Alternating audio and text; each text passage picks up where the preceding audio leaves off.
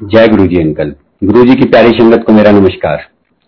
सबसे पहले मैं अपने आप को और आप सबको भाग्यशाली समझता हूँ कि आज मुझे और आपको गुरु जी के सत्संग जो मेरे साथ हुआ, मैं आपके आगे बताने जा रहा हूँ। गुरु जी की मेहर और गुरु जी की कृपा हम सभी के ऊपर इतनी है कि मैं आपको बता नहीं सकता। गुरु जी के पास मैं सन 2004 में लगभग 2003 या चार में गया था। तो मैं एक गुड़गावा के पास एक छोटे से कस्बे फरूखनगर में रहता हूँ। मेरे पास मैं एक दुकान साइकिलों की करता था उस वक्त। और मैं बड़ा परेशान था कि दुकान पे माल रहता था लेकिन काम नहीं चलता था। और मैं किसी भी तरीके से बाबाओं के चक्कर में जाता पाँच छह दिन अपनी दुकान को खुलवाने के लिए कुछ मंत्र मतलब कुछ टोटकेबाजी करवा के आता चल जाती। यानी पैसे लगा रहा था, दुकान चल रही थी, लेकिन वो मज़ा नहीं था। जैसा होना चाहिए।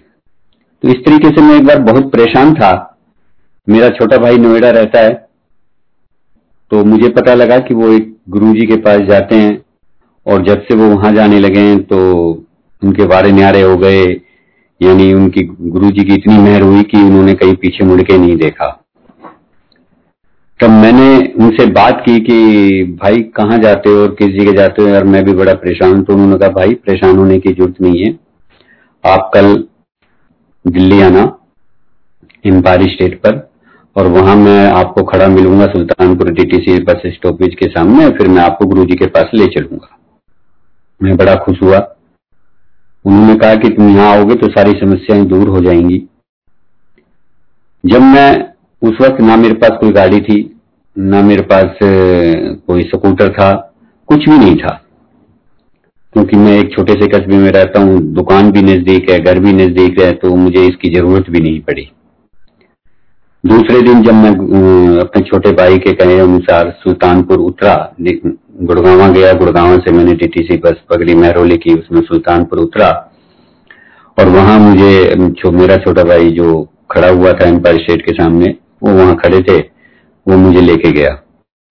जब वो मुझे एम्पायर स्टेट में लेके जा रहा था तो मैं उससे बोला रास्ते में कि भाई, कहाँ जा रहे हैं हम? क्योंकि वहाँ आसपास कोठियाँ अच्छी बनी हुई थी। तो वो बोला गुरु जी के मैंने यार, यहाँ गुरु जी कहाँ रहते हैं? ऐसी जगह पर। कहीं ऐसे तो नहीं, बहुत हाई फाई गुरु जी हूँ और वो, भाई, पहले मैं इतने पैसे दे दूँ? बोला, नहीं नहीं, यहाँ पैसे वैसे कुछ नहीं लगते हैं।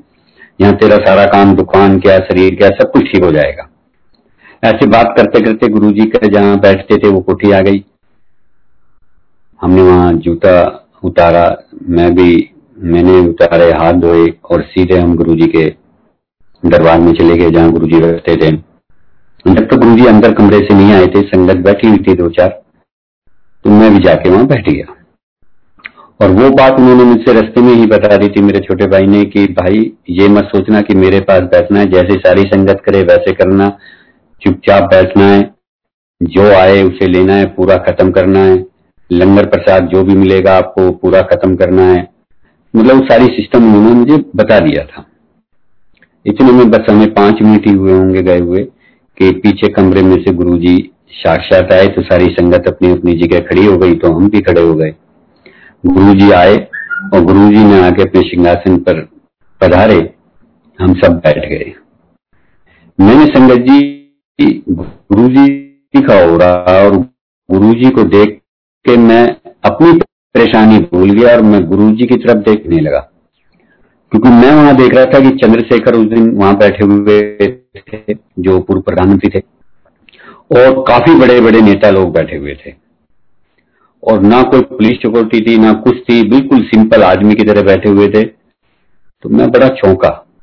मैंने कहा, ये तो यार, यहाँ सारे बड़े बड़े वीआईपी लोग आ रहे हैं।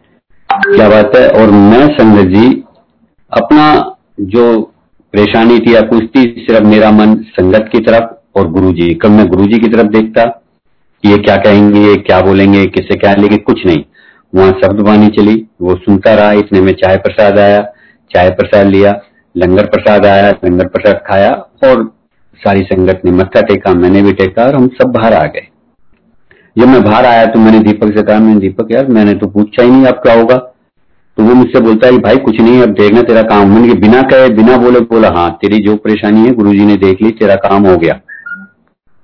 लेकिन मुझे कैसे यकीन हो इस बात का? मैंने कहा, ठीक है।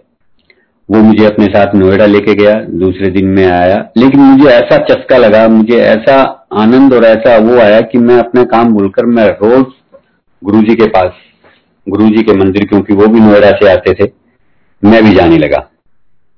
संगत जी गुरु जी की मेहर बिन बोले, यानी मैंने बिना कहे, बिना पूछे, मेरा काम खुल गया, मेरा काम बढ़ने लगा, और मुझे एक ऐसा चाव लग गया कि मुझे गुरु जी के पास जाना है। तो क्या होता है, संगत जी, मैं अकेला जाता था फरूखनगर से, और जैसे तैसे मैं जाता रात को वो मुझे नोएडा लेके जाता और दूसरे दिन मैं नोएडा से आता यानी मेरा डेढ़ दो दिन खराब हो जाता क्योंकि यहाँ से पहले दिन जाता, दूसरे दिन दो ढाई बजे तक आता। तो इस वजह से मैं बड़ा दिक्कत सी महसूस कर रहा था, लेकिन मैंने सोचा, अगर कोई गुरुजी की संगत फरूखनगर से बन जाए, या कोई हो तो फिर हम एक से दो हो जाएँ। अभी मेरा यही चल रहा था तो एक बार का सीन बताता हूँ कि मैं रात को दस बजे एम्पायर स्टेट से निकला। और मैं नोएडा नहीं गया। मैंने कहा, भाई, मैं जैसे तैसे रात बिरात को मैं वहाँ चला जाऊँगा फरूखनगर। लेकिन मैं नोएडा नहीं जाऊँगा क्योंकि दूसरे दिन खराब हो जाता है और मैं ट्रक में बैठ के या बस में बैठ के चला जाऊँगा। मैं मैं किसी संगत के साथ गुड़गांव बस स्टॉपेज पे आया। मैंने वहाँ ट्राई किया कि उस वक्त कोई साधन नहीं मिला। फिर मैं वहाँ से पटोरी चौक गया। पटोरी चौक भी काफ़ी देर खड़ा रहा। किसी ने कोई ना मुझे जीप उन दौरान जीप चला करती थी, जीप वगैरह, और ट्रक वगैरह अंदर से ही आते थे तो वहाँ से मुझे कोई साधन नहीं मिला। तब मैंने आइडिया लगाया कि मैं रेलवे फाटक पर जाऊँ, जहाँ आज वो फ्लाईओवर बना हुआ है, कि वहाँ कोई फ्लाईओवर पर मैं रेलवे फाटक पर जाता हूँ, कोई रेल आएगी, फाटक बंद होगा तो वहाँ कोई ट्रक रुकेगा तो शायद हो सकता है कोई मुझे लिफ्ट दे दे फरूखनगर की। और संजय जी इस चक्कर में मैं रेलवे फाटक तक पहुँचा और फाटक के पास पहुँचते पहुँचते बारह, साढ़े बारह बजे रात का टाइम हो चुका था। मैं बड़ा परेशान था। ना मेरे पास उस वक्त मोबाइल था और मैं इतना परेशान था, मैं कह रहा था कि शायद हो सकता है आज आंटी वगैरह भी चिंता कर रही हूँ, क्योंकि मेरे को काफ़ी टाइम हो गया था और मैं एक पत्थर पर बैठ गया वहाँ जाके और मैं मनी मन में कहने लगा कि गुरुजी, मुझे तो ऐसा लग रहा है कि आज रात यहीं बितानी पड़ेगी और सुबह जो अखबार की जीप आती है, यानी सुबह चार बजे, शायद हो सकता है मैं उसमें बैठ के जाऊँ। संजय जी, सिर्फ़ मेरा इतना ही सोचना था। एकदम से एक लारी, जिसमें आप, लारी मीन्स मैं बताता हूँ, जिसमें ये ईंटें वगैरह आती हैं, भट्टे से, वो खाली। और उसमें मेरे सामने ब्रेक मारे और जो गाड़ी चला रहे थे, यानी ड्राइवर, उसने मुझे आवाज़ देकर कहा कि फरूखनगर चलना है। मैंने उसकी तरफ़ देखा, मुझे चाहिए क्या था? फरूखनगर? मैंने कहा हाँ जी हाँ जी, बोला, आ जाओ। और समय जी, मैंने गेट खोला और मैं उसमें बैठ गया। जब मैंने गेट खोला और मैंने केबिन देखा, यानी जिसमें ड्राइवर चला रहा था, वो आज भी मेरे सीन याद आ जाता है उस वक्त तो मैं इतना नहीं सोच पाया। लेकिन आज मैं सोचता हूँ कि वो कैबिन इतने छोटे छोटे बल्बों से और हम्म, मतलब आपको क्या बताऊँ गलीचे वगैरह लगे हुए इतना सुंदर और पुराने फ़िल्म के गाने चला रखे थे। और उसने 10 मिनट 20 मिनट के करीब करीब मेरा रास्ता पड़ता है फाटक से। उसने फटाफट जाके मोड़ पर ही जाकर ब्रेक लगाए और बोलता है कि अब उतर जाओ। मैं बोला भाई साहब अगर आप आगे तक जा रहे हैं तो थोड़ा चौक पे और उतार देते। क्योंकि घर मेरा वहाँ नज़दीक पड़ता है तो वो बोला, नहीं, आप यहीं उतरो और मैं यहाँ से मैं वापिस इसको लेके जाऊँगा। मुझे बादली जाना है। मैं बड़ा ताज्जुब करा कि आप मुझे छोड़ने के लिए आए। तो बोला हाँ। और संगत जी, मैं चुपचाप उस ट्रक से उतरा। मैंने किराया देना चाहा, किराया भी नहीं लिया उन्होंने। और मैं नीचे उतर गया। और मैं अपने बस गुरुजी का नाम लेते हुए घर पहुँचा, घर जाके सो गया। उस वक्त मैं नहीं सोच पाया कि कौन मेरे लिए ट्रक लेके आया, लारी लेके आया किसी ने मुझे फरूखनगर बिठाया। आज जब मैं सोचता हूँ तो वो कौन थे? वो मेरे गुरुजी थे। गुरुजी ने एकदम अपने आप आए, मुझे बिठा के ले गए, मुझे घर छोड़ के गए और मुझे घर पहुँचाया। तो गुरुजी ऐसे हैं। गुरुजी अपनी संगत से इतना प्यार करते हैं, इतना प्यार करते हैं, जब तक कोई संगत अपने घर नहीं पहुँच जाती। वो अपने सिंहासन से नहीं उठते थे। सबको देखते थे, सबकी परेशानियाँ हल करते थे, बिन मांगे। बहुत कुछ दिया उन्होंने। एक बार संगत जी अब तो लॉकेट वगैरह, शबरू काफ़ी मिल जाते हैं, सबको मिल जाते हैं। पहले ऐसा नहीं था। अगर एक लॉकेट मिल गया तो बड़ी, हम अपने आप को भाग्यशाली समझते थे, बड़ा मतलब ये समझते थे कि लॉटरी निकल गई। तो ऐसे ही एक बार हमें एक लॉकेट मिला। अब लोकेट एक और पहनने वाले हम पाँच। तो हमने आइडिया लगाया कि इसके एक के हम पाँच बना लेते हैं और बाकी चार गुरुजी से ब्लेस करा लेंगे और सब बच्चे और आंटी वगैरह, यानी तीन बच्चे और दो, हम हम पाँचों के लिए हो जाएँगे। इस तरीके से मैंने पाँच मतलब लॉकेट बनवाए और लॉकेट बनवा के जब मैं मंदिर लेके आया। अब जब मैं लाइन में लगा हुआ था तो मैंने अपनी मम्मी जी से कहा कि मेरी तो इतनी हिम्मत नहीं कि मैं गुरु जी से कह दूँ कि ब्लेस कर देना। मम्मी, आप इनको ले लो और इनको गुरु जी से ब्लेस करा देना। मम्मी जी ने ले तो लिए। उन्होंने सोचा कि हाँ हाँ मैं करा दूँगी। और जैसे ही उनका नंबर आया गुरु जी ने पहले ही उनको बाहर कर दिया। और वो मेरे से बोले कि मैं नहीं करा के लाई, तू अपने आप करा के ला।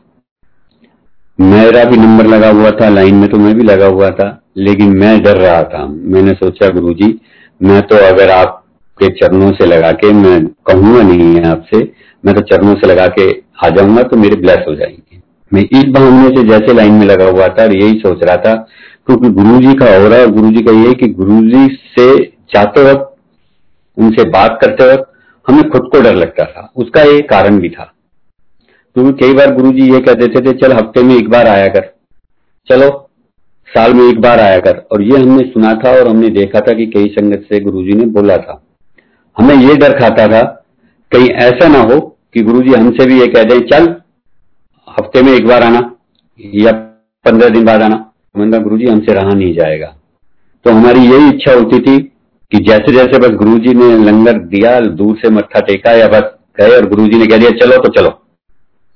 तो इसी डर के मारे में गया मैंने कहा गुरु जी की तरफ़ नहीं देखना सिर्फ़ मैं चरणों पे हाथ हाथ लगा के ले आऊँगा। जैसे ही मेरा नंबर आया और गुरु जी ने मेरी तरफ़ देखा और बोलते, की है?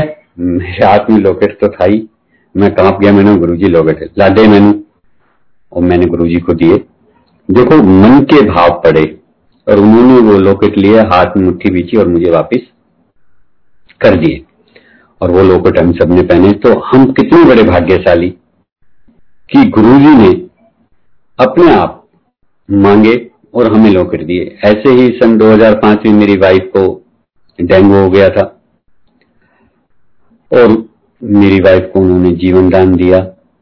सन 2005 की बात है कि मेरी वाइफ को जब डेंगू हुआ, उस दिन बड़ी दिवाली से दो दिन पहले उसको बुखार हुआ। जब ये चला ही चला था, डेंगू, उस वक्त, और बड़ा खतरनाक था। और जैसे ही वो उसको बुखार हुआ तो मैंने अपने यहाँ गाँव के अंदर ही एक हॉस्पिटल में उनको एडमिट कराया।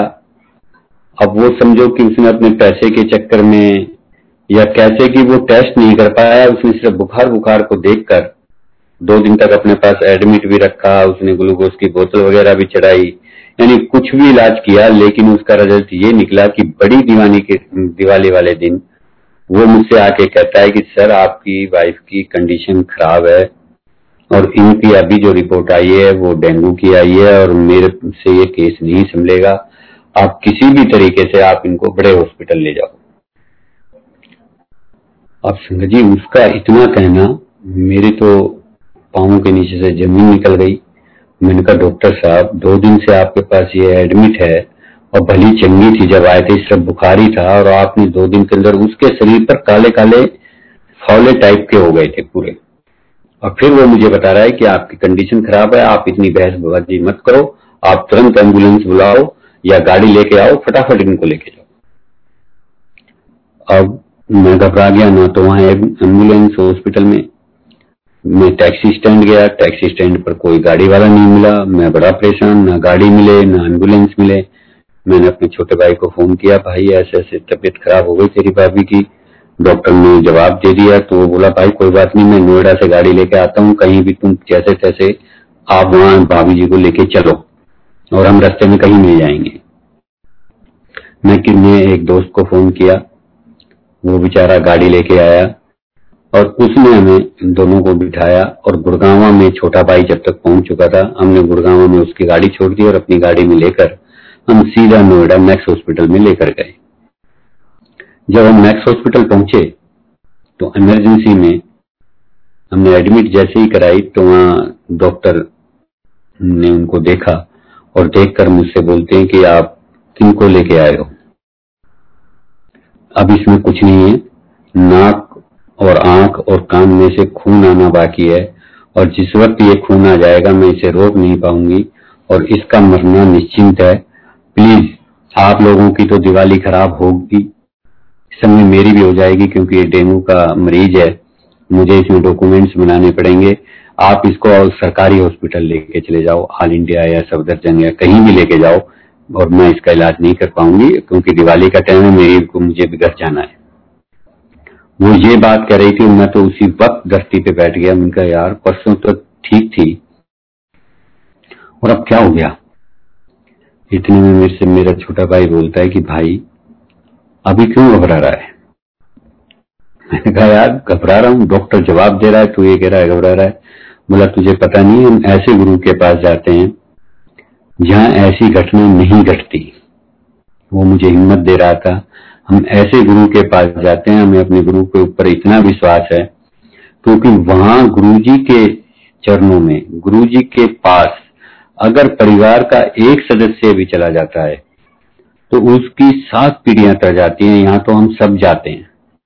हमारा सारा परिवार जाता है। हमारे साथ ऐसी घटना घटेगी ही नहीं। आप बेफिक्र रहो और वो डॉक्टर की तरफ़ देख के बोला, डॉक्टर साहब, इलाज आप करेंगी। और आपके हाथ ही इलाज होगा, अगर इनको मरना होगा तो हम डेथ बॉडी ले जाएँगे, लेकिन इलाज आप करो। और हमारे मरीज़ को एडमिट करो, हमें कहीं नहीं जाना, पैसा जितना लगेगा हम देंगे, लेकिन इलाज इसी हॉस्पिटल में होगा और आपके द्वारा होगा। यानी वो जरा गर्म हुआ, उसकी इसमें करने के बाद डॉक्टर ने उसको आईसीयू में भर्ती कर लिया और हमसे कहा कि आप प्लेलेट्स का इंतज़ाम करिए। ब्लड का इंतज़ाम करिए। गुरु जी की मेहर और गुरु जी की कृपा से पहले हमने तीन भाई हमने अपना प्लेलेट्स वगैरह ये दी। उसके बाद जैसे तैसे हमने सारी रात कैसे निकाली, ये हम तीनों जानते हैं, हमारी फैमिली जानती है। सब लोग दिवाली मना रहे थे और हमारे साथ क्या घटना घट गट रही थी। धुन निकलता है, डॉक्टर आती है राउंड पर और वो आके कहती है कि जैसे कल लेके आप आए थे और हमने इतनी प्लेलेट्स दिए हैं ब्लड भी चढ़ाया है। सारे करने के बावजूद कंडीशन वही की वही है। और अब कंडीशन ये हो चुकी है कि लीवर जा चुका है किडनी जा चुकी है, पानी भर चुका है हर जगह। बहुत डेंजर पोजीशन है।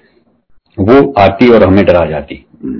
लेकिन सिर्फ़ गुरु गुरु के बिना हमें अब कोई रास्ता नहीं था। गुरु जी के अलावा और गुरु जी का ही हमारे को एक सहारा था। मैंने दीपक से कहा कि दीपक, एक बार तुम मुझे गुरु जी के पास ले चल।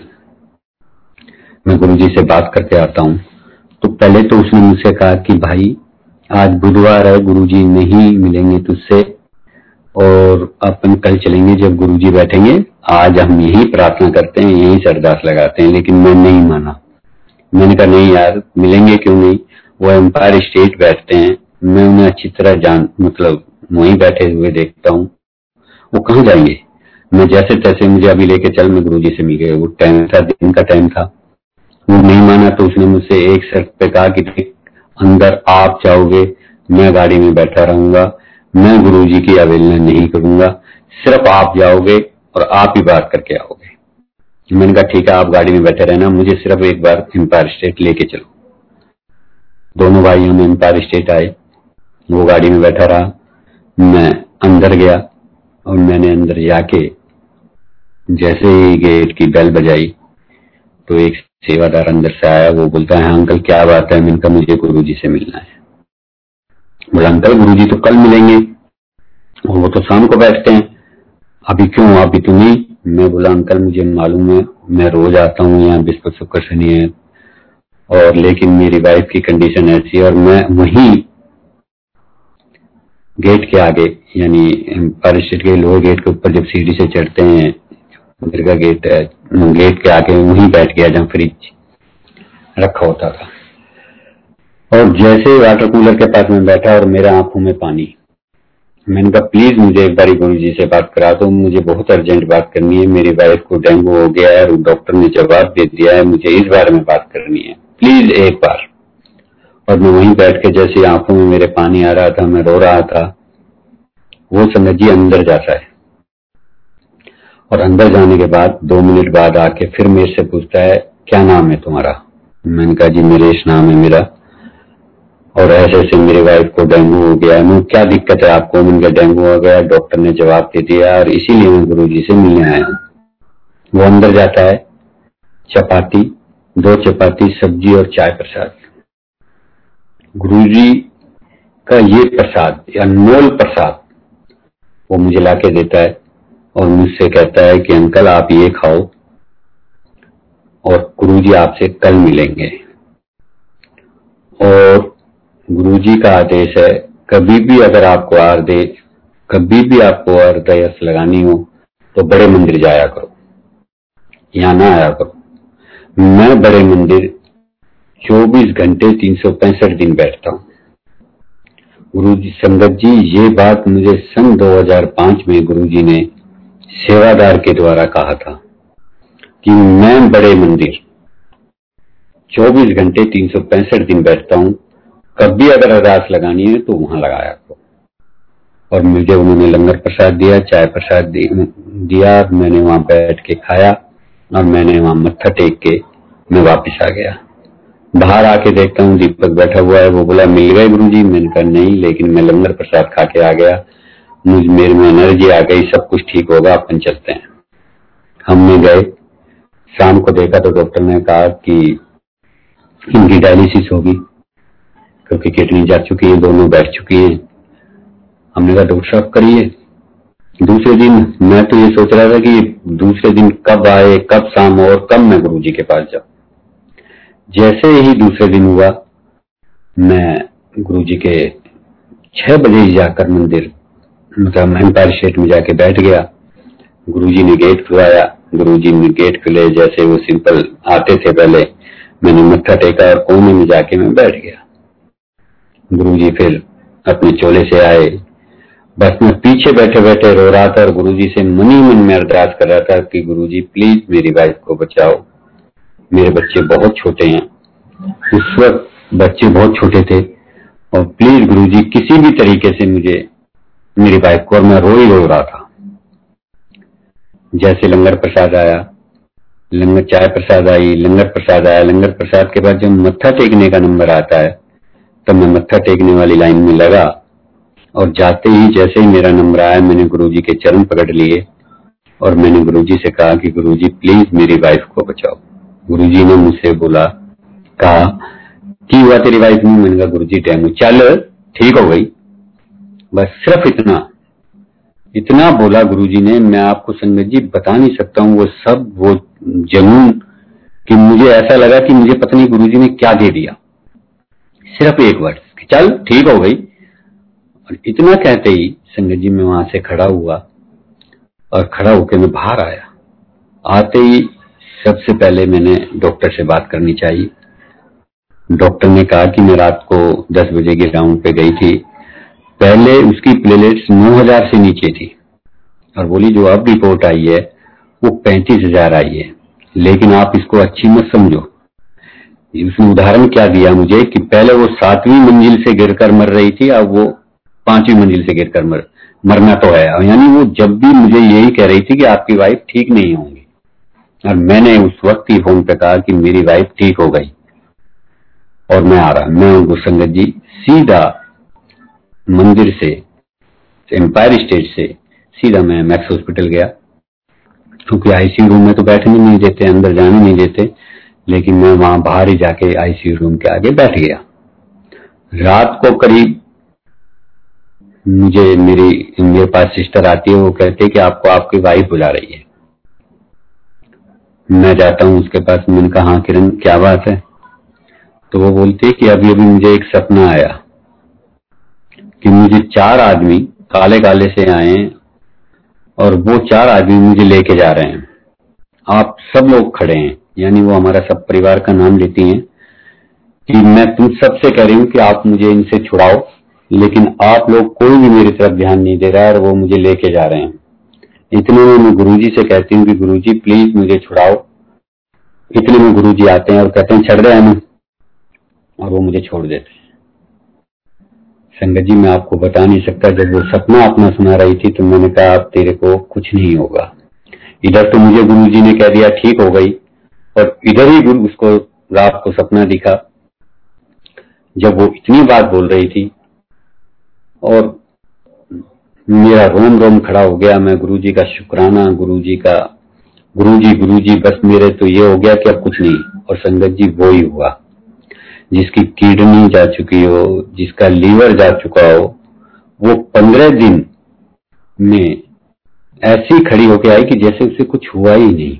गुरु जी ने उसको जीवन दान दिया और इस तरीके से दिया कि वो बिल्कुल स्वस्थ, बिल्कुल अच्छी हो गई। गुरु जी की मेहर से फिर हमने मत्था टेका मंदिर जाके। मत्था टेकने के बाद गुरु जी का आशीर्वाद लिया। संगत जी ऐसे ही जब मैं, अब मैं ये कहता हूँ कि गुरु जी कैसे संगत के साथ एक दूसरे से करते हैं। अब मैं दुकान पे आ गया, अकेला जाता था। बड़ा दिक्कत होती थी। इधर मेरी आंटी मुझसे कहती थी कि आप अकेले चले जाते हो मंदिर, मुझे लेके नहीं जाते हो। क्योंकि मेरी भी बड़ी इच्छा है कि मैं मंदिर जाऊँ। और मैं इसलिए लेके नहीं जाता था कि मैं जैसे तैसे किसी भी साधन से, किसी लिफ्ट से रात बिरात घर पहुँच जाता था। तो एक बार ऐसे ही मैं दुकान पे बैठा था। और ऐसे ही गुरु जी के पास जाता और आ जाता तो पीछे से मेरे एक मित्र हैं जो एयरफोर्स में थे। उन्होंने मेरे वर्कर से, यानी मिस्त्री से आके पूछा कि, यार ये नरेश जाता कहाँ है? हर बृहस्पतिवार शुक्रवार को ये जाता कहा है दो दिन तक हम्म, गायब रहता है तो उसने कहा यार वो भाई साहब वो गुरु जी के जाते हैं। अच्छा तो कल मैं उससे मिलता हूँ दूसरे दिन मेरे पास आया वो बोलता है नरेश यार तू दो दो दिन तक दुकान छोड़ के कहाँ जा रहा है? किसी के जगह जाता है? मैंने कहा भाई ऐसे ऐसे मैं एक गुरु जी के पास जाता हूँ। अच्छा क्या करते हो भाई तेरे गुरु जी मैंने कहा बहुत कुछ करते हैं।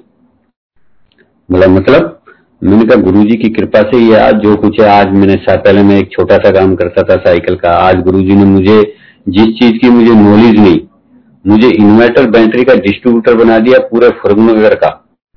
और मैंने इतनी सेल करी, संगत जी, मैं आपको बता नहीं सकता, जिस चीज़ की मुझे नॉलेज नहीं, वो बंदा मुझे पर आके मुझसे कहता है कि आप डीलरशिप ले लो। और उन दौरान इन्वर्टर बैटरी चले ही चले थे। एक साइकिल यानी मेरी फर्म का नाम भी साइकिल एजेंसी और मैंने इन्वर्टर बैटरी इतने भेज दिए कि मेरा नाम हो गया। मेरा क्या नाम हुआ? गुरुजी का नाम हुआ।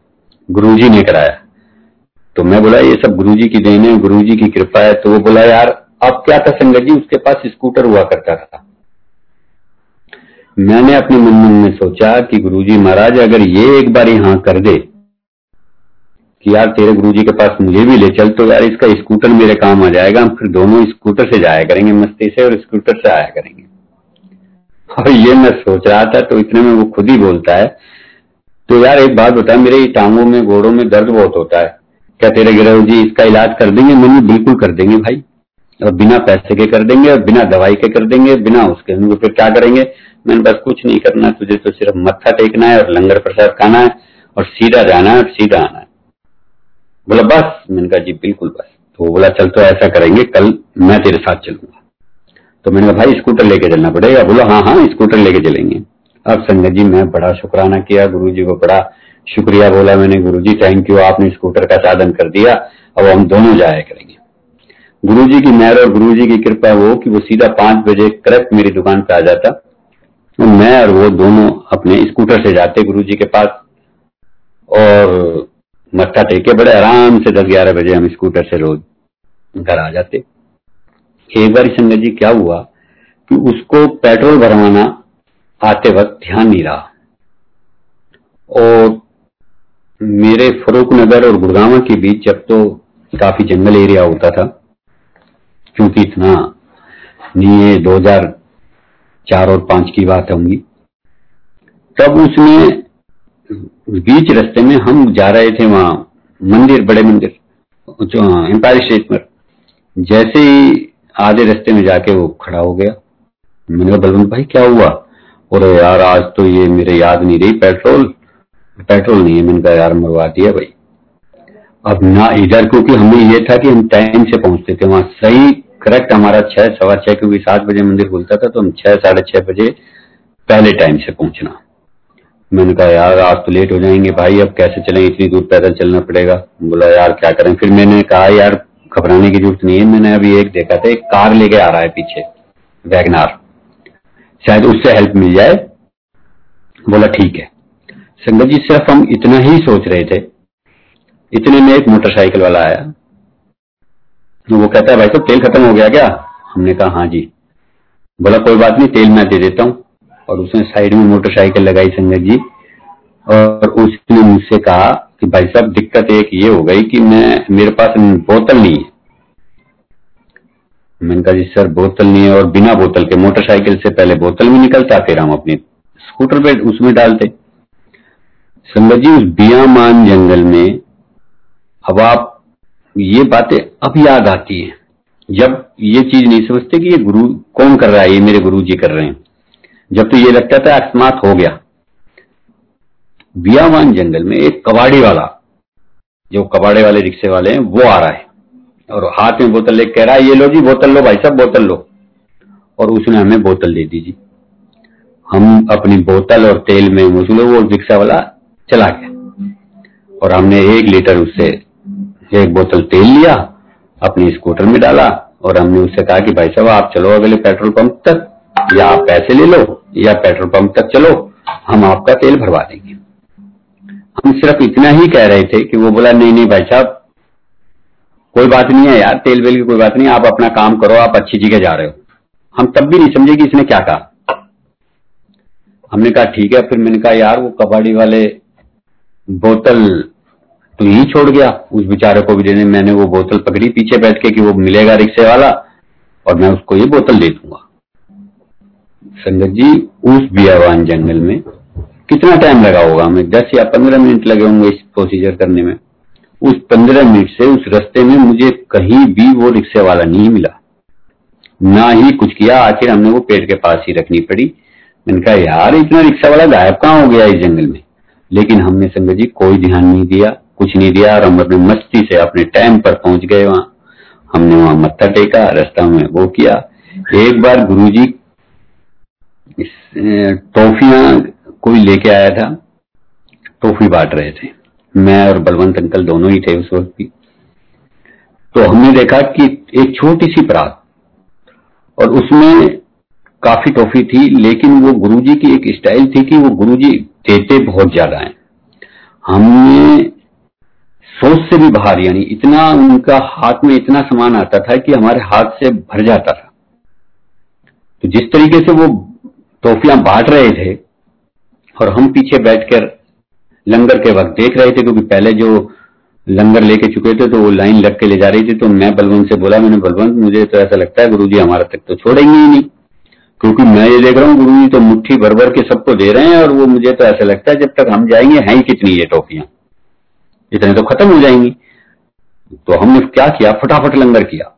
फटाफट हमने हाथ धोया, फटाफट हम लाइन में लगे और हम ऊपर हो के देख रहे थे गुरु जी और जो भी बाहर निकल रहा था, उसकी मुट्ठी में देख रहे थे, दस, पंद्रह, सोलह, कोई कहता पंद्रह आई है, कोई कह रहा चौदह आई है, मैं बोला, ले जिसमें है ही गिनती की और आप यकीन नहीं करेंगे संगत जब हमारा नंबर आया और हमें जब वो टॉफियाँ मिली, इतनी सारी थी कि वो भी इतनी चौदह, पंद्रह आई थी।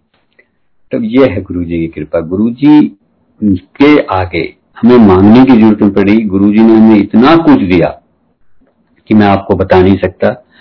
गुरुजी, एक बार यही बलवंत अंकल को मैं जब पहले फ़ंक्शन था बड़े मंदिर में तो इसके एक ही लड़का था।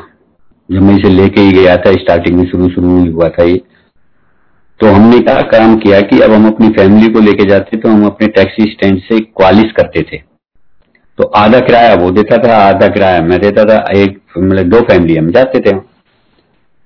जब हम दो फैमिली वहाँ गए तो जब मैं इसको बड़े फ़ंक्शन में वहाँ लेके गया तो इसका एक, उस वक्त पाँच या छह साल का लड़का होगा। ये जो आज तो काफ़ी बड़ा हो गया, ये पाँच छह साल का ये कहीं जाके पता नहीं खो गया, क्या हुआ, कहीं खेल में लग गया, क्या हुआ, मुझे नहीं मालूम। मैं हॉल में बैठा हुआ था, बच्चे हमारे भी गए हुए थे, क्योंकि बड़े मंदिर में सिर्फ़ बच्चे अलाउड थे, वो भी फ़ंक्शन के टाइम छोटे, यानी एम्पायर स्टेट में गुरुजी अलाउड नहीं करते थे। किसी संगत ने एक बार पूछा भी कि गुरुजी, हमारी इच्छा है, पर बच्चे आप अलाउड नहीं करते तो गुरुजी ने साफ़ कहा था कि जिस दिन तैनू आना हो तो अंकल घर रुका, रुकेंगे, और जिस दिन अंकल को आना है तो आप बच्चे अलाउड नहीं थे कहने का। मेरा मीन्स है बड़े मंदिर में, बड़े फ़ंक्शन के टाइम में ही बच्चे अलाउड थे। तो बच्चे हमारे भी बड़े फ़ंक्शन में गए गुरु जी का शायद उस दिन सात जुलाई थी या गुरु पूर्णिमा मेरे याद नहीं है कौन सा फ़ंक्शन था उस वक्त। तो वो बलवंत अंकल जब मेरे साथ गए तो उन दोनों की फैमिली तो हमारे तो बच्चे क्या था कि दीपक की फैमिली होती थी, अनिल की फैमिली होती थी, और प्लस ये तो हमारे तो बच्चे हम गेट के पास जाके छोड़ देते थे। क्योंकि हमें तो अपने गुरुजी और बच्चे, और जब हम बाहर निकलते थे, जब ये मिल जाते थे और हम अपने बैठ के आ जाते थे। और वो पहली बार गया, बेचारा लड़का, और वो कहीं इधर उधर हो गया। मैं हॉल के आगे बैठा, नंदी महाराज पहले नंदी जी हॉल के आगे हुआ करते थे तो मैं वहाँ बैठा हुआ था गेट के आगे। तो एकदम से ये मेरे पास आया यार आकर मुझसे बोलता है यार, नरेश, खड़ा फटाफट। मैंने क्या हो गया भाई? बोला, यार, लवली को देख रहा हूँ। लवली इसके लड़के का नाम है। लवली को देख रहा हूँ। काफ़ी देर से मिल नहीं रहा है भाई। उसकी मम्मी बड़ी परेशान हो रही है। तेरी भाभी और भाई, एक ही लड़का है मेरे तो तीन लड़कियों पर, दो लड़कियों के ऊपर। और भाई, तू तो अच्छा है, ऐसे गुरु जी के पास लाया। मेरा तो लड़का हो गया और एक घंटा हो गया। और अंकल मैं तो घबरा गया। मैंने कहा यार ये अभी फौजी आदमी और ये तो भाई साहब फरक नगर में रहने नहीं देगा। मैं बाहर आया मैंने भाई कब छोड़ा तूने? कहा छोड़ा कब मिला? वो बोला भाई जैसे तुमने छोड़े मैंने भी छोड़ दिया। तेरे बच्चे ये खेल रहे मेरा है ही नहीं लग लिया और मैं सारे मंदिर देखे आया लंगरोल देखे आया आगे देखे आया पीछे देखे आया। मैं भी अंकल देखने गया। उस वक्त एक स्क्रीन जहाँ आज झूला है यानी कुटिया के सामने जहाँ हम्म, गुरु जी का है तो यहाँ एक स्क्रीन चल रही थी, यानी एक एलईडी का एक बड़ी स्क्रीन लगा रखी थी उस वक्त यहाँ। मैं और बलवंत अंकल दोनों इस स्क्रीन के सामने खड़े थे और गुरु जी का स्वरूप यानी गुरु जी के अंदर की लाइव वो आ रही थी और गुरु जी बैठे हुए थे। मैंने वहीं हाथ जोड़े और मैंने गुरु जी से कहा गुरु जी प्लीज़ इसके लड़के को भेज दो, नहीं तो ये मेरी जान खा जाएगा। आप यकीन नहीं करेंगे संजय जी, हम दोनों ही वहाँ खड़े थे, इतने में आके वो पीछे से उसका लड़का आता है और कहता है, पापा। वो उसको देखता है। मैं बोला, बलवंत भाई, ये रहा तेरा लवली? बोला रहे यार, क्या गुरुजी हैं भाई, मान गए हम तो। और उसने बार बार मत्था टेका, नागर गुरु जी गलती हो गई, आप अच्छी परीक्षा लेते हैं, उनसे माफ़ करो। ऐसे ही हमारे गुरु जी गुरु जी की मेहर गुरु जी की कृपा, हम सबके ऊपर इतनी है इतनी है, ना कोई नया है ना कोई पुराना है, सब एक साथ है। सबको गुरु जी एक आँख ऐसा नहीं है कि मैं पहले लेकिन मैं तो ये सोचता हूँ जो आज नई संगत है, वो हमसे ज़्यादा भाग्यशाली है। क्यों? क्योंकि गुरु को गुरु जी को उन्होंने डायरेक्ट शिव के रूप में देखा और हमने गुरु को गुरु के रूप में देखा। हमारे साथ गुरु जी अंगसंग खड़े थे गुरु जी को हम दिखाते भी थे, करते भी थे, लेकिन हम समझ नहीं पाते थे। बाहर आते थे तो फिर वैसे। एक बार किसी आंटी ने गुरु जी से पूछा कि गुरुजी, मैं बड़े दुविधा में हूँ। हर जगह ये लिखा होता है कि पहले गणेश की पूजा करनी चाहिए, या मैं पहले गणेश जी की पूजा करूँ या आपकी? तो गुरु जी उस वक्त सिंहासन पे बैठे थे। गुरु जी ने साफ़ कहा, आंटी से, कि गुरु जी ने कहा कि गणेश तो सारा पुत्र है। यानी साक्षात शिव हमारे सामने बैठे हुए। और हमने उनको गुरु देखा, गुरु के रूप में देखा। और आप कितने भाग्यशाली हैं कि आप आप साक्षात शिव के रूप में देखते हैं। संगत जी, ना कोई नया है, ना कोई पुराना है। आप सब, हम सब बड़े लक्की हैं। बड़े लक्की हैं कि गुरु जी हमें बड़ा मंदिर और गुरु जी साक्षात बड़ा मंदिर के रूप में हमें ये देखे गए। और साथ साथ गुरु जी यहाँ बैठे हुए हैं। गुरु जी कहीं नहीं गए। गुरु जी ने सिर्फ़ अपना चोला छोड़ा है। अब और भी ज़्यादा ब्लेसिंग है। आज इतनी ब्लेसिंग है कि आपको कुछ कहने की ज़रूरत नहीं, सिर्फ़ आपको आज मत्था टेकने की ज़रूरत है। और गुरु जी अपनी संगत से इतना प्यार करते हैं, इतना प्यार करते हैं, मैं आपको मतलब कैसे कहूँ, मेरे पास शब्द नहीं है। एक बार मैं पहले क्या था कि सत्संग चला करते थे सोमवार के दिन। तो एक बार एक अंकल बैठे थे तो मैं भी हर सोमवार जाया करता था तो गुरुजी ने ये बोला था। अपने टाइम में मतलब गुरु जी ने साक्षात कहा था कि कभी भी सोमवार में ज़रूर जाया करो। तो वो आदत थी कि सोमवार को मैं भी जाने लग गया था और हर सोमवार जाता था। तो पहले सत्संग होता था। तो जब मैं एक सत्संग सुन रहा था तो एक अंकल बैठे हुए थे, वो सत्संग सुना रहे थे, वो कह रहे थे कि शिव पुराण में गुरु जी के बारे में सब कुछ है। तो अंकल, वो सत्संग उन्होंने सुनाया तो मेरे मन में भी एक जिज्ञासा उठी कि यार, शिव पुराण में गुरु जी के बारे में सब कुछ है तो मैं भी ले लेता हूँ एक शिव पुराण।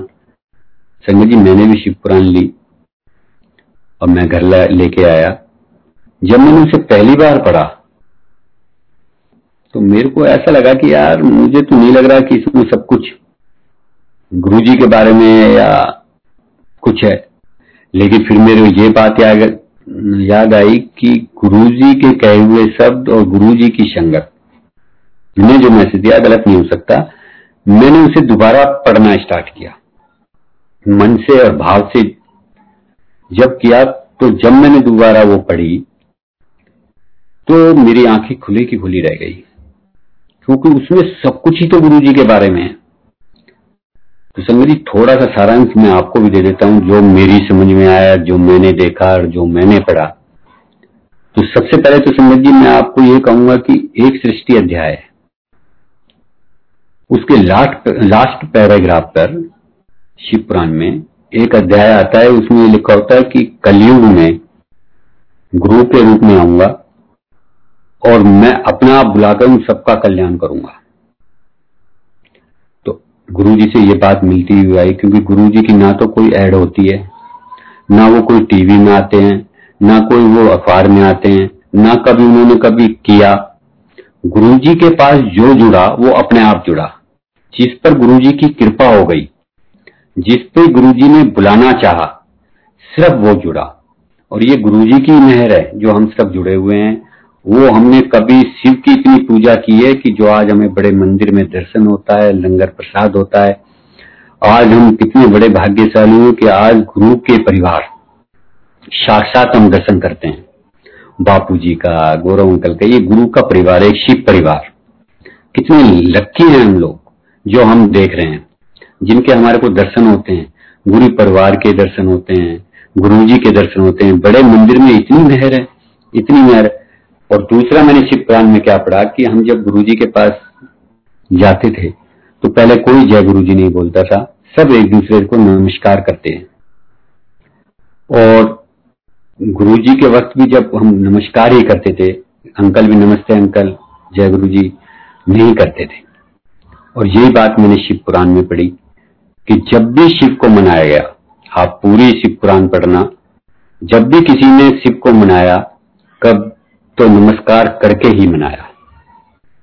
तो ऐसे हैं हमारे गुरु जी तीसरी बात मेरे को जो शिव पुराण में सबसे अच्छी लगी, उसमें ये लिखा हुआ है कि जितने करोड़ देवी देवता हैं, जिनको भी आप पूछते हैं, श्याम बाबा को शेरा वाली माँ को एनी एनीवे कोई भी अपने अपने जो भी भगवान है, वो सब आपके घर आते होंगे, लेकिन वहाँ शिव नहीं जाता।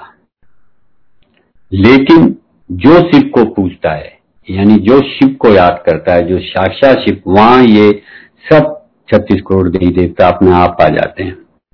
तो यही बात है संगत जी, जब मैं पहले गुरु जी से नहीं गया था गुरु जी के पास तो मैं हर जगह जाता था। लेकिन जब मैं गुरु जी से मिला, जब मुझे गुरु जी के दर्शन हुए, जब मैंने गुरु जी के यहाँ मत्था टेका, तब उस दिन के बाद मेरा मन कहीं लगता ही नहीं। सिर्फ़ गुरु और साक्षात शिव रूप गुरु जी मिले। ये इसलिए कह रहा हूँ संगत जी, जैसे एक भूखे को, यानी हम खाना खाते हैं, खाना के खाने खाने के बाद हमारी त्रिपति मतलब पेट भर जाने के बाद हमें कोई अच्छी चीज़ कुछ भी ला के दे तो हमारे को अच्छा नहीं लगता। वही बात है कि हमें साक्षात शिव मिलने के बाद अब हमें सब्ज़ी के जाएँगे, सिर्फ़ मत्था टेकेंगे तो वहाँ भी हमें गुरु जी नज़र आएँगे। ये मेरे इनकी इतनी कृपा है कि मैं आपको बता नहीं सकता। संगत जी एक बार मेरी आंटी ने मुझसे कहा कि आप बड़े मंदिर जाते हो आप मुझे लेके नहीं जाते हो आप गाड़ी क्यों नहीं ले लेते हो? गाड़ी ले लो एक उसमें चलेंगे। सारी सम, मतलब मैंने उससे कहा ये सन 2007 की बात है शायद। मैंने कहा किरण इस बार नहीं शायद अगली बार हम गाड़ी ले लेंगे। इस बार मैंने इन्वर्टर बैटरी का स्टॉक कर लिया है तो नेक्स्ट टाइम मिलेंगे। तो वो बोलती है, आप हमेशा ये करते हो, आप गाड़ी ले लो। तो एक बार मैंने कहा, चल, सुन, में एक बारी अल्टो लेंगे। और जब भी लेंगे, तब जाए तो वो कहती है, आप हर सोमवार जाते हो, सिर्फ़ आपकी गाड़ी के चक्कर में आप मुझे नहीं लेके जाते, क्योंकि आप कहते हो, मैं जैसे तैसे आता हूँ। और अगर गाड़ी आ जाएगी तो गुरु जी तो मेरे कमरे में की बात है। आप यकीन नहीं करेंगे संगे जी, जिस दिन मंडे था, मैं मंदिर आने की सुबह तैयार हो रहा था तो मैं अपने कमरे में गुरुजी का स्वरूप लगा हुआ था तो मैं जैसे ही निकला हाथ जोड़कर तो आंटी बोलती है, गुरुजी, इनको गाड़ी दिलाऊँगी मेरी भी बड़ी इच्छा है कि मैं भी मंदिर जाऊँ। गुरु जी आंटियों का बड़ा जल्दी सुनते हैं। सिर्फ़ इतना ही कहा उसने कि गुरुजी गाड़ी दिला दो। मेरी बड़ी इच्छा है कि मैं भी आपके मतलब मंदिर आया करूँ। और इतना कहते मैंने कहा हाँ गाड़ी दिलाएँगे गुरुजी, लेकिन अभी नहीं। मैंने उससे ये कह दिया, और मैं अपनी दुकान पे आ गया। अब देखो, गुरुजी की कृपा और गुरुजी की मेहर कैसे होती है और कैसे कितनी जल्दी सुनते हैं। मैं अपनी दुकान पे आया। दुकान पे मैं बैठा हूँ। और बैठने के बाद, दस पंद्रह मिनट बाद मेरे पास एक लड़का आता है, यानी मेरा पड़ोसी है। और वो आके मुझसे कहता है, चाचा, आप गाड़ी ही कह रहे थे ना एक बार, ये गाड़ी लूँगा। मैंने कहा हाँ यार, कह तो रहा हूँ। बोला, गाड़ी आज ले लो आप। मैं बोला, तेरे क्या मन में आई संदीप कि गाड़ी ले लो? बोले, नहीं वैसे ही कह रहा हूँ, चाचा, आज गाड़ी ले लो। मैंने बेटा, अभी पैसे नहीं है। मैंने उससे ये कहा। बोला, चाचा, कोई बात नहीं, पंद्रह दिन की मेरी वहाँ क्रेडिट चल जाती है, आप एक काम करना। मैं उससे बोला, अभी बेटा, स्टॉक भी स्टॉक कर लिया, अभी पैसे नहीं है, मैं बाद में अब उसे मैं अपनी घर की स्थिति क्या बताऊँ कि मेरे पास पैसे नहीं है? और संगत जी, यकीन करना मेरे पास वाकई में पैसे नहीं थे। जैसे ही वो जिद करने लगा कि पंद्रह दिन बाद दे देना चाचा, आप बिगड़ के आप सिर्फ़ वो कर देना, मेरी चलती है, मैं वो मूवमेंट कुछ नहीं भैया, पैसे होंगे तो लेंगे, नहीं तो नहीं लेंगे। इतना कह के मैंने उसको भेज दिया। वो अपरा में लगा हुआ उन दौरान अपरा हुआ करती थी। वो अपरा में लगा हुआ था तो वो चला गया। जाने के बाद मैं दुकान पे बैठा हूँ, मैंने दुकान पर पूजा की है, जैसे करते हैं धूप बत्ती वगैरह की है, और मैं अपनी दुकान पर आके बैठा हूँ, सामने गुरु जी का शब्द उठता, मैंने हाथ जोड़ के जैसे मैं बैठा, पता नहीं क्या मन में आई। मैं अपने मिस्त्री से बोला, यार जरा मैं बैंक की तरफ़ जा रहा हूँ। और मैं वहाँ से पैदल पैदल, उन दौरान स्टेट बैंक ऑफ़ पटियाला की नई ब्रांच खुली थी हमारे फरूखनगर में।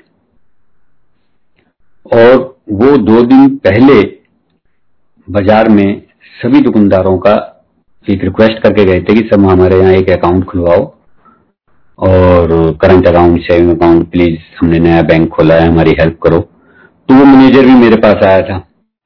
उसने मुझसे भी कहा था कि भाई साहब, कभी खुलवाना हो अकाउंट तो खुलवाना। तो मैं उस बैंक की तरफ़ चला गया, जो कि स्टेट बैंक ऑफ़ पटियाला की बिल्डिंग है। मैंने वहाँ देखा कि मैनेजर बाहर बैठा हुआ है मैच पर। और अंदर फर्नीचर का काम हो रहा है। और अभी काम पूरी तरीके से मतलब बैंक की वो भी नहीं, नहीं हुई थी। सिर्फ़ फर्नीचर लग रहा था सिर्फ़ कागजात से नए अकाउंट खोले जा रहे थे। मैं गया मैंने जाते ही मैनेजर साहब से कहा मंगत राम जी नमस्कार जी वो बोले नमस्कार।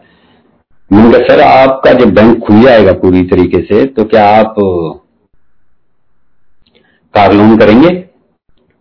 वो बोला सर क्या बात कर दी आपने? क्यों नहीं करेंगे? बैठो। और उसने मुझे कुर्सी दी मैं बैठ गया, बैठते वो अपनी घंटी बजाई, उसने पीएन आया बोला एक कार लोन का फार्म ले आओ। मैं बोला, सर, मैं आपसे सिर्फ़ पूछने आया हूँ कि आप कार लोन करेंगे? बोला, सर, करेंगे नहीं, हम कर देते हैं, ये लो। तो मैं बोला, कैसे करेंगे, सर? बोला, आपको कितने रुपए की, क्या क्या चाहिए आपको? मैंने कहा, जी, कार चाहिए अल्टो बोला, कितने की है? मैंने कहा, सर, मुझे तो नहीं पता कितने की है तुमको बताओ, कोटेशन मंगवाओ आप। मैंने जी कोटेशन तो अभी मंगवा देता हूँ। वहीं उसी बैंक के पास एक एसटीडी बूथ हुआ करते थे उन दौरान। मैंने तुरंत उस लड़के से बात करी। मैंने संदीप, वो तू यार एक बार कोटेशन भेजी हो अपनी गाड़ी की अल्टो की। उसने कहा बेटा मैं भेजता हूँ, पाँच मिनट कहा वो मैंने उस एस वाले का नंबर दिया, उसने जब भी फैक्स करके भेज दीजिए तीन लाख बीस हज़ार रुपए की इसने कोटेशन भेजी विथ सीएनजी अब संगत जी, वो तीन लाख बीस हज़ार मैंने हाथ के हाथ पाँच सात मिनट टू लगे होंगे, मैंने वो कोटेशन बैंक मैनेजर को दे दी। वो बोले, जी, आप आईटीआर भरते हो? मैंने कहा, जी, बिल्कुल भरता हूँ। बोला, कब से भर रहे हो? मैंने कहा, काफ़ी टाइम हो गया। बोला, कहाँ है? मैंने कही तो गुड़गांव मेरा वकील के पास ही रहते हैं। मैं तो कभी लाता नहीं हूँ वो वही भरते हैं हर साल, उन्हीं के पास मुझे ज़रूरत ही नहीं पड़ती। बोला, कितने रुपए की मिली मुझे नहीं ज्ञान है कुछ भी। मैं तो जाता हूँ, साल में पैसे दिया था हूँ भर देता है छुट्टी। तो बोला मैंने कहा, कोई बात नहीं जी एक दो दिन में ले आऊँगा मैं वहाँ से। बोला, कोई बात नहीं, वो बाद में आती रहेगी। कितने रुपए का लोन चाहिए आपको? मैंने कहा, जी, आप बताइए कितना दे दोगे? बोले, नहीं नहीं, आप बताइए। तो मैंने कहा, जी, दो लाख साठ हज़ार दे देना आप, साठ हज़ार। मैं दे दूँगा। बोला, ठीक है जी, आप साठ हज़ार ले आओ, हम दो लाख साठ हज़ार आपको दे देते हैं। संजय जी, मैं बड़ा ताज्जुब कर गया कि ना मेरी आईटीआर देखी, ना मेरे डॉक्यूमेंट्स देखे। सिर्फ़ उस बंदे ने कहा कि साठ हज़ार रुपए लेके आ जाओ और आप डीडी बना के ले जाओ। मैंने कहा, ठीक है। अब मुझे इतनी शर्म लगी संगत जी कि जब उसने कहा कि साठ हज़ार रुपए लेके आ जाओ, अब मैं सोचा, यार नरेश, तू साठ हज़ार रुपए लाएगा कहाँ से? तेरे पास तो एक रुपए भी नहीं है। और मैं इसी से नहीं दिए पैसे तो अब ये बैंक वाला कहेगा, यार, ये तो बिल्कुल ही फक्कड़ है। कार की बात कर रहा है अब साठ हज़ार की कही थी, साठ हज़ार भी नहीं दे रहा। और ये करते करते संगत जी, मैं ये सोचने लगा, यार, दीपक को फ़ोन करूँगा, वो बेचेगा, करेगा, बहुत टाइम लग जाएगा, नोएडा से यहाँ पैसा आना। कैसे करें। इसी सोचते हुए मैं अपने पैदल ही दुकान की तरफ़ आ रहा हूँ। जैसे ही मैं गया तो एक एम का शोरूम पड़ता है टायर का। उस, वो भी मुझे आवाज़ देते कर पूछता है अरे, कहाँ से आ रहे हो भाई? सुबह सुबह नरेश कहाँ से घूम के आ रहा है? मैंने कहा, कहीं नहीं आ रही यहीं गया था। और मैंने एक एकदम से उससे कहा, मैंने भाई साहब, बीस एक हज़ार रुपये पड़े हैं क्या? बोला हाँ हाँ लोन है और उसने दराज से खोले, जी, बीस हज़ार रुपये मुझे दे दिए बीस हज़ार रुपये मैंने वो जेब में डाले। मैं बड़ा खुश हुआ, मैं अंदर गया दुकान में। तो दुकान में उससे बोला, अपने मिस्त्री जी ने वीरेंद्र, मुझे तो ऐसा लग रहा है, आज तो यार गुरु जी गाड़ी दिलाएँगे। बोला, क्यों? मैंने कहा, यार, ऐसे से साठ हज़ार रुपए का अंजाम करना है, बीस हज़ार रुपए सिर्फ़ मैं ले आया उनसे, शेयर भाई साहब से तो वो मेरा मिस्त्री क्या बोलता है कि भाई साहब, जब आप बैंक की तरफ़ गए थे तो डबल बैटरी का इन्वर्टर बिक गया, पच्चीस हज़ार की सेल हो गई। मैं बोला, क्या बात है? और भाई संगत जी, बीस हज़ार वो, पच्चीस हज़ार के वो इन्वर्टर बिका, पैंतालीस और पंद्रह हज़ार जो ऊपर से रख के, रखते हैं घर पे, हारी बीमारी के नाम के, वो लिए साठ हज़ार में पाँच, दस मिनट में इकट्ठे करके फटाफट बैंक पहुँच गया। अब जाते मैंने साठ हज़ार रुपए उनको दे दिए। उसने भी टाइम नहीं लगाया जी। स्टेट बैंक ऑफ़ पटियाले का पहला लोन पहला लोन और पहला डीडी मेरे ही नाम से था और उसने मेरे को तुरंत डीडी बना के दे दिया।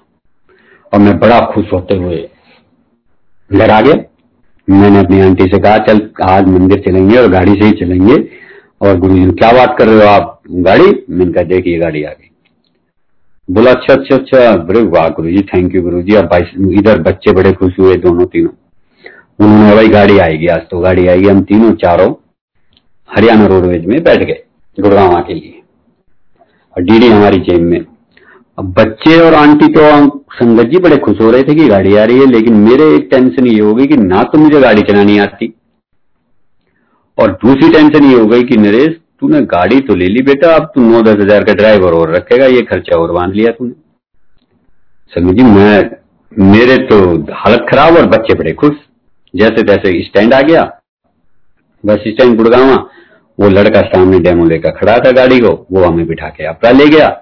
अपरा ले जाके उसने दो ढाई घंटे के अंदर में गाड़ी बाहर निकाल कर हमें दी। अब वो मैडम आई एक और वो उनसे बोलती कि, सर ये चाबी लो, ये नारियल वगैरह, मिठाई का डिब्बा वगैरह, और एक फ़ोटो खींचना है, आप सामने खड़े हो जाओ। तो मैं गुरु जी का शवरूप वाली फ़ोटो लेके गया था, मैंने गाड़ी के अंदर रखी, मैंने कहा गुरु जी आपकी गाड़ी, आप ड्राइवर आपकी मालिक, जो कुछ है ये आपका, मेरा नहीं है कुछ भी। और बच्चे बड़े खुश, बच्चे अंदर बैठ गए। मैंने संदीप से कहा, मैंने कहा, संदीप बेटा, तू इस बड़े मंदिर तक ले चल गाड़ी। और टू ही लेके चलना टू ही घर छोड़ना, क्योंकि अभी हमें तो आती नहीं है। तो मैडम क्या कहती है कि, सर, कोई बात नहीं, गाड़ी स्टार्ट करके दे देना। पहले तो आप बैठो, आप ओनर हैं, आप अंदर बैठिए फ़ोटो खिंचवाइए, गाड़ी स्टार्ट कीजिए, फिर इनको दे देना। मैंने कहा, मैडम, मुझे गाड़ी कभी मैंने चलाई नहीं, ना मुझे चलानी आती।